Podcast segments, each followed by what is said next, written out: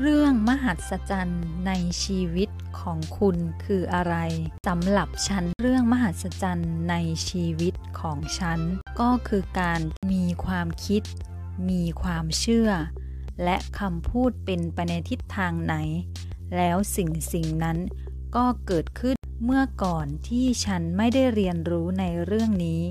ฉันก็ยังไม่ได้รู้จัก เมื่อฉันได้มาเรียนรู้และทำความรู้จักพลังแห่งความรักที่ยิ่งใหญ่ที่อยู่ในโลกภายในของตัวเราเอง ฉันก็ได้พบกับความมหัศจรรย์เมื่อเราคิดว่าจะมีเรื่องดีๆ มีสิ่งดีๆ มีโชคดีเกิดขึ้นกับเรา แล้วเราก็ได้รับสิ่งนั้นในชีวิตจริง